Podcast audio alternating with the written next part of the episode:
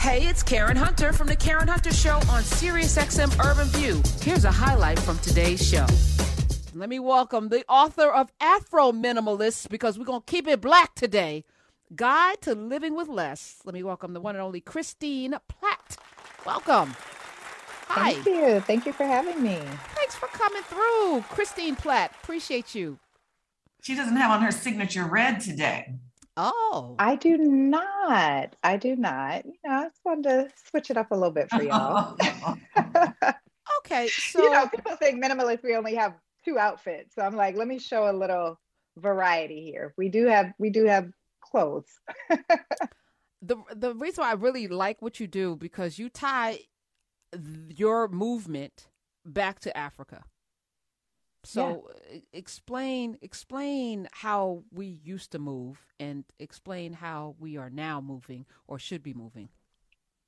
You know, I think historically as a people we have always just been, you know, what do we need? What do we use? What do we, what do we love? We have, you know, we come from a country of wealth and opulence and so, you know, those things are also very much ingrained in us. And then of course, the process and, you know, I, I can't even, I don't want to call it a journey. I don't want to, I mean, it's literally a massacre of African people, right? Being dispersed across the diaspora really caused us to lose touch with a lot of who we are historically as a people. Um, and with the abolition of slavery, you know, we became, we, we want to be like our oppressors, right? And so we find ourselves trying to assimilate, we find ourselves trying to you know, just getting caught up in a lot of the societal expectations and beliefs of what it what it should look like to be successful, right? And all of these sort of components collectively have caused us to really lose sight of who we are and what is important to us. And so it's really important for me to write this book to sort of center us as a people and have us sort of recognize like where where what are our core values and goals right? Mm-hmm. what is most important to us? What are some of the beliefs and um, you know things that were passed down to us generationally in terms of what we were told? What of those adages are no longer applicable right? Is live for today because tomorrow ain't promised really applicable? Mm. right? Yeah that that was applicable in the jim crow era right? You really didn't know if tomorrow was promised but now we're living longer lives. We have an opportunity to really do something that our ancestors would be proud of, which is build generational wealth. And we can't do that if we are constantly spending our money on things that really do not serve us beyond taking up space in our homes and in our lives. So, Dr. Sundiata Amen um, introduced yes. us. I need to. I always need to honor the introduction. Teddy Van. Yes. Used to tell my, my mentor told me that. Honor the introduction. Your book has cotton, a sprig of mm. cotton on it, which I, you know, it's it's interesting to me that you chose that plant uh, to and with the red the red background, yes. Tanya, the red with the white cotton. What what why uh, why'd you do that? All of it was so intentional. And I have to tell you, I fought for that cover, right? Because so much, if you go in the store and you look at minimalist books, everything is white or, you know, like a pale, a pale beige. Everything is just like shades of white, right? Um, and I said, no, I want this book to be bold. I want it to really stand out. And to me, cotton is just such an important part of who we are. Um, and I really want to reclaim that narrative. I think for so long it's been a part of our history and legacy that we've been ashamed of, that has been something that you know it, it, we've been we've been told it's something that's like oh your ancestors used to pick cotton but you know karen the first time i got to go to North Carolina, there is a fifth generation black cotton farmer. His name is Julius Tillery. Amazing story there. And I got to go visit Julius's cotton farm. And I got mm. to walk that land that his ancestors once toiled as enslaved people and then purchased parcel by parcel by parcel. So now he owns it. Um, and I got to walk that land and hold cotton in my hand. And I have never been so grounded in in the sense of our resiliency as a people. And I'm like, no, this is something to be proud of, right? And Julius is uh he had his tagline is cotton is our culture.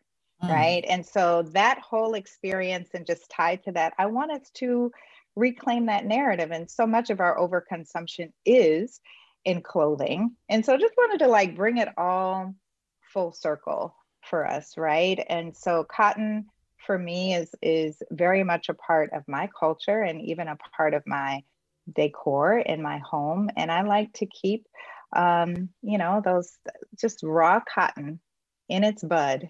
And you have those little pistons sticking out that I mean, our ancestors' fingers were pricked, right? Like this is not an easy, this is not easy work. And just every time I just need to be reminded of my resiliency, reminded of my strength, reminded that I come from just a legacy of the most resilient people on this planet, I can hold that in my hand. And so it's very much a reclaiming of that narrative for us. Mm. Whew. Uh, I know. no, I mean, you know, as as you started talking, I was thinking um, so much of why so many of us hold on to things is because our journey, and that was a journey, our brutal, torturous journey for 400 years was so insecure. You didn't know when yeah. you could be snatched up from your bed and sh- shipped mm-hmm. down further south, or whether you, you know, so to things for us represents, you know, for a lot of us, the reason why a lot of us are hoarders and pack rats and things, because that's the one control that we have. You know, some of us pack on weight because we control yep. that. Others pack things because we can control that. Everything we've been talking about today is about power and control. And when you have very little of it, when you're very insecure in that way, you make up for it in other ways, whether it's, you know, the, the, the, um, toxic way in which you try to lord over people or the things we mm-hmm. collect. Mm-hmm. And you're saying, let's yeah. go back to the abundance that we came mm-hmm. here from the yeah. abundance and as you mentioned gold all of the elements yeah. everything yeah. sunshine and plants and trees and beautiful fruit and vegetables you know everything yes mm-hmm. yeah i love it and i want and i want people to understand that like your value is not in what you have. That is very much a capitalistic Western white framework that your value is in what you have. Your value is in who you are, right? And so the, the problem that we have in seeking comfort and, and putting our value in, in things is it's a false sense of security.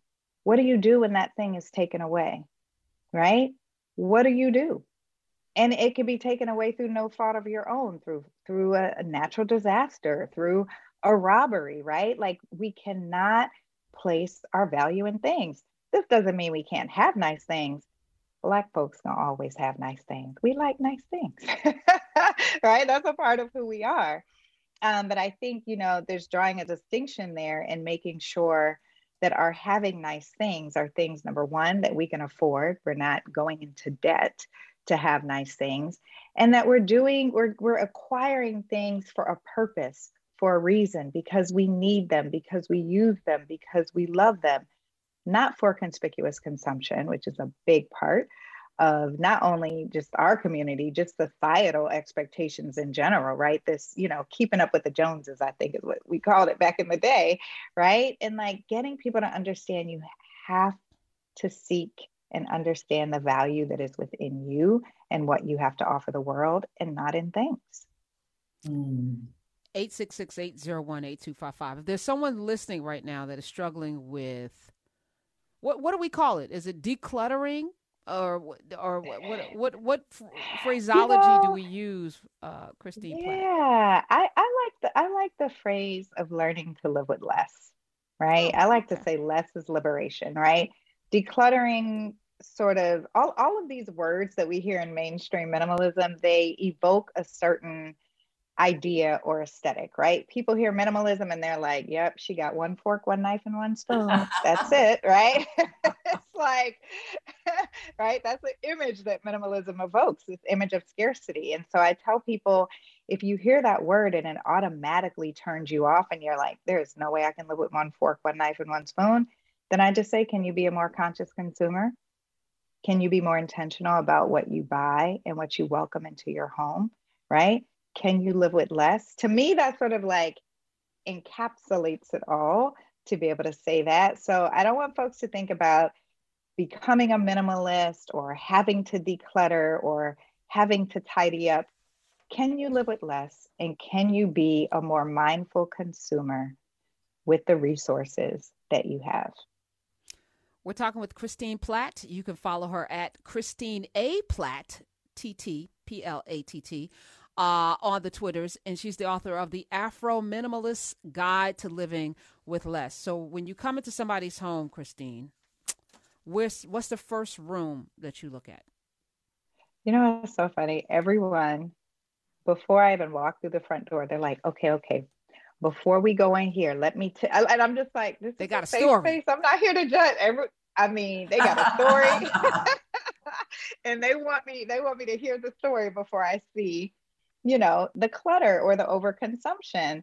Um, and you know, I like to tell people. I mean, start where it feels good to you, right? Because this idea that if you like I I learned the hard way here. I'm gonna be honest, y'all. Like I started in my like closet. I'm sorry, closets. I had oh. closets oh. at the time. And um, you know, I was overwhelmed, right? So I tell people like if if that is your biggest area of overconsumption and just the thought of going in there like causes your heart to pound, that is not where you start, right? Start in your spice cabinet always tell people that are like, I don't know where to start. Start in the spice cabinet. Go on in there and find the jars. They got all the clumps. go find that, you know, that rock of brown sugar from last Thanksgiving and start decluttering that. And what happens is you you start to feel empowered, right? You see how good it feels to have less in your spice cabinet just what you need, just the spices you need, just the spices you use, just the spices you love, and it makes you want to tackle other areas. This is a lifestyle, right? This is a lifestyle. This is not a weekend warrior adventure like I thought it. What made me think I could declutter my entire house in a weekend, right?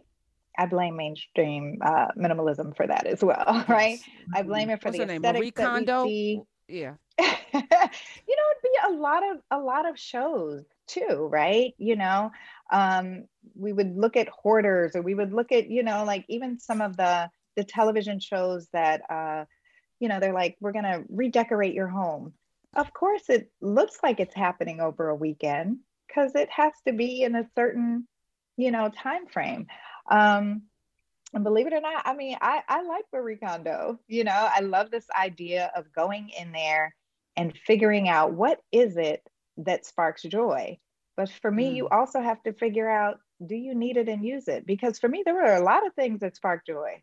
There were a lot of things that I loved, which is why I was like, I have to come up with a framework that allows me to have a more holistic and honest approach because you can justify everything.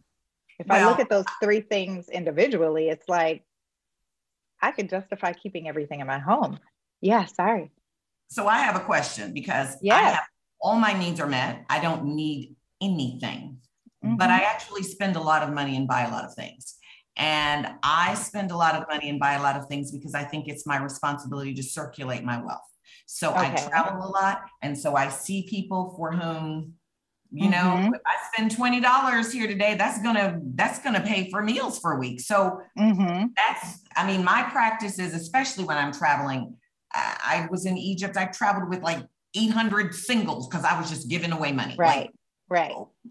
Come on, Mansa Musa. Like Come on, Mansa Musa. My discipline is I when I travel, I want to bless the places and, yeah. and it's for people. And so I'm buying things I don't really need, but yeah, you know, so I, I it's helping a family. I understand that. And I and I also think that there are ways that you can bless those families without welcoming things into your life that you don't need, right?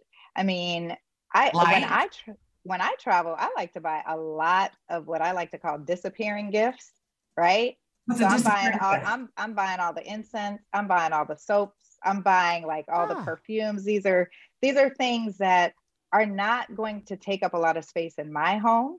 And if they do take up space, it's temporary, right?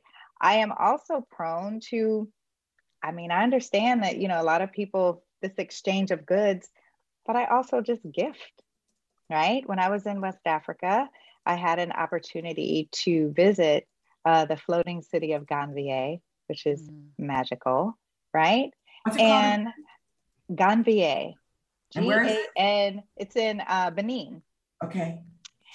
And what, what is G A N? I want to say it's G A G A N V I V E, I believe. Okay. Uh, Gan Ganvié. Okay. Don't quote me on that spelling. Okay, now. we'll look it up. We'll look it up. And it's the floating city. We'll just look the up the floating city, city of Ganvié. And I, all you have to do is type in the floating city of GA and it will come up. Yes, okay. it is in Benin. Okay. It is a city that was established by a number of uh, formerly enslaved people. They ran away from their captors. And this is the city that they founded. Uh, very, if you've ever been to Louisiana, very similar to Bayou living, right? Anyway, they it is a very it truly is a magical place. Uh, virtually uh, a lot of untouched in terms of some of the customs and traditions there. And I had an opportunity to visit the uh, Vodun priest mm. of uh, the city of Ganvié And what I did was, of course, people wanted to sell things, they wanted to, right? And I, just gave money to the kids. That's what I did. And they gave it to their parents. And it worked out. I, I didn't, I because I couldn't come back home with all of those things. There are ways that you can bless people when you're traveling, um, especially when you want to bless us, right?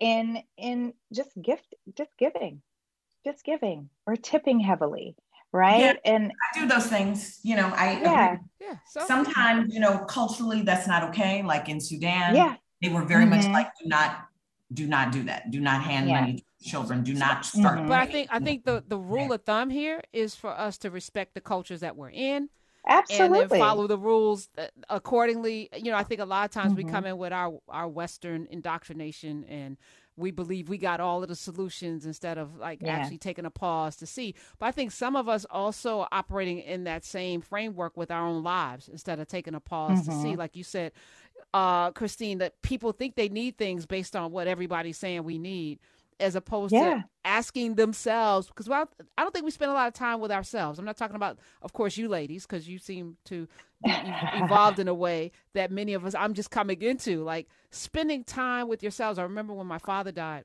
my mother needed a new car. And mm-hmm. my father, because he was dark skinned, never allowed for there to be a black car in our house. Like you could mm. not, there, w- there would never be a black car. He was super sensitive about that. And my mother's like, mm-hmm. I never mm-hmm. had a black car. I was like, well, we're going to go get you a black car. Let's go, mm-hmm. you know. Mm-hmm. But she didn't even yeah. know, you know. So what do you like? Her 47 years of being married mm-hmm. to this mm-hmm. person, everything he liked, she liked. So yeah. I'm like, you you get to 70 and don't know what you what you like. Spend some time yeah. in that, you know, spend some time with yourself. It's so true. It's so true. You know, I like to tell people to start in their childhood, right? Because that is usually the root one of the root causes of, of our overconsumption, right?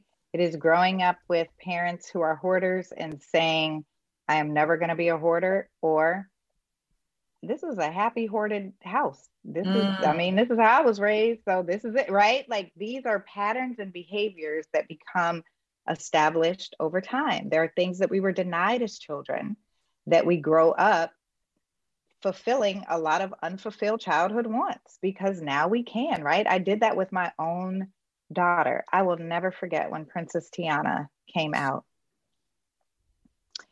I never in a million years thought there would be a Black Disney princess, right?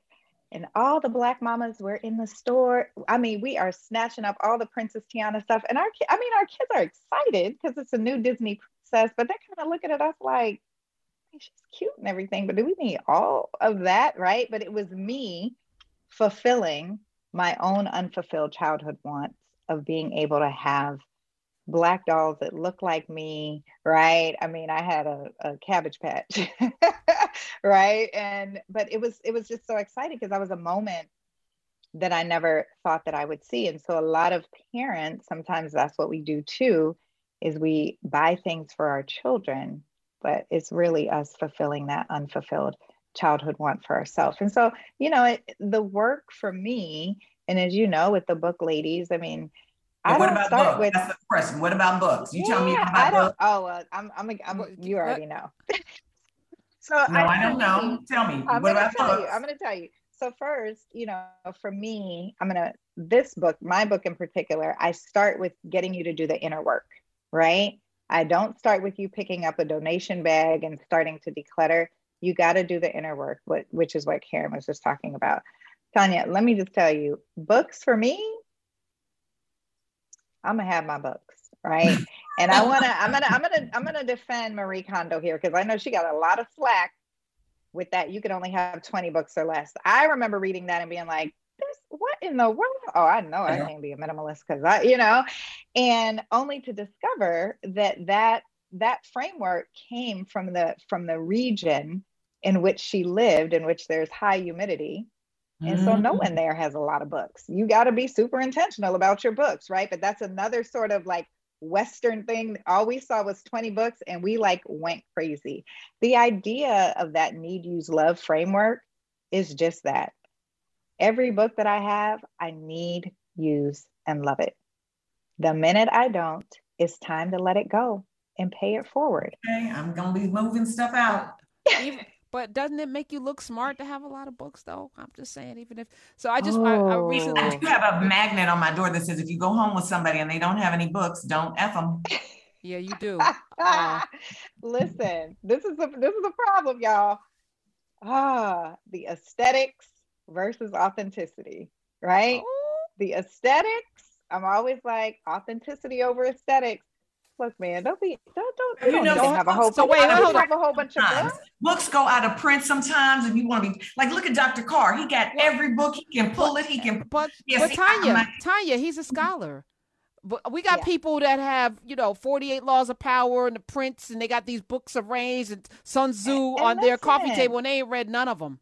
And you, you're fronting, right? Yes. It's like be yes. authentic. If you really are not an avid reader, don't aesthetically have all these books in your home making me think that you read. And then I ask you what's your favorite book, and you're like, uh, the but Alchemist. I just buy and all like, the black writers. Every year I just buy all the black writers. They black writers, I buy their books. Do you read I might not even get to read them for years, I, but I buy them. All right. But you do intend on reading them, right? Yes. Like I. I bought Jesmyn Ward's books when she won her first uh, National Book Award. It took yeah. me three years before I got around to reading them. But I was like, oh, I one bunch of books. I, I, I think I think Christine's point is you're a reader. You're an avid reader. Right. So uh, you're not fronting. Uh, can you stick around, Christine? Because we got to go to break. Um, and sure. when we come back, just quickly give us some tips. Uh, you already start with you. All right. Start with something that doesn't trigger you, like your spice rack. Um, uh-huh. and and you know give give us a few more action items for those people that want to live an Afro minimalist life because that's what this is. This is the Afro minimalist guide to living with less. Yes. Christine Platt will be sticking around. Tanya Pinkins will be sticking around. Hey, Christine. Christine is back. Hey. Afro minimalist guide to living with less. You have given us uh, some tips on what we can do, and it's really about honoring the DNA that courses through us. It's honoring who we yes. were before, which I appreciate. Um, and you talked a little bit about traveling back. Uh, give us a little forward, moving forward. Um, after we yeah. sit with ourselves, connect with our uh, childhood issues, and tackle the spice cabinet. Where do we go from there? So I'm going to give you there's there's a four step approach that I have, Karen. And step one, get you, I'm gonna let you get your pen. I got it. Yep, thank you. So step one is to acknowledge that we have too much, right? And that includes understanding why do I have more than I need and why is it so hard to let go, right? Step two is forgiveness. We have to forgive ourselves and we also have to forgive anyone who help raised us, the, our caregivers, our parents, those communities that, you know, we, anyone we feel that may have um, contributed to any of the beliefs and habits and behaviors that we have around spending and uh, and shopping, right, and our consumption habits. Once you do that, then it's step three. Step three is letting go. That's the spice cabinet. That's sorting through all of your things and figuring out what do I need, use, and love. It has to hit all three of those elements. Those are not individual considerations. You have to need it, use it, and love it. And anything that you don't need, use, and love, it takes you to step four, which is paying it forward. And that is finding a home, finding a place for those things that no longer serve you and making sure they benefit others in need. And that's mm. the work, that's the practice, you know, and that's that's how it goes. I wanted to read something to you all from the book. Can I do that? Because this I think it goes in line with what both you and Tanya were talking about. And so uh, this is from page 80 in the book. And I don't know, like I have all of my, the pages that are just for us are labeled for the culture and they are black and they are special to me. All right. So this is a for the culture page. And it reads Ownership is an especially complicated matter for people of the African diaspora. From our ancestors being stolen and once owned as property to our need to have things so that we feel in control of something in our lives. Black people have a different, deeper relationship with our belongings. Additionally, our communities are still grappling with generational implications and inequities resulting from slavery, Jim Crow, redlining, and other state sanctioned limitations on ownership. Without a doubt, our familial and collective histories continue to influence why we are so attached to our things. Black people and other marginalized groups must understand the powerful connection between the psychology of ownership and the false sense of security it often provides. Our desire to seek comfort in things is heightened when we live in a society where we constantly feel unsafe and at risk. Take special note of areas in your life where your attachments to and unwillingness to let go of certain things may be rooted less in the culture of consumerism and more in the culture of white supremacy. Mm. Although making such acknowledgments can be painful and difficult, this work is necessary, not only for you to maintain your minimalist practice, but also for your survival and that of our communities. If our resources are used to purchase things for comfort instead of building generational wealth, we run the risk of not only remaining victims of systemic oppression, but even worse, contributing to it. Wow. Christine Platt, uh, this should be one of the books that everyone should have. Tanya, you can get rid of some of the books, but this book should be front and center. We should read it and not front.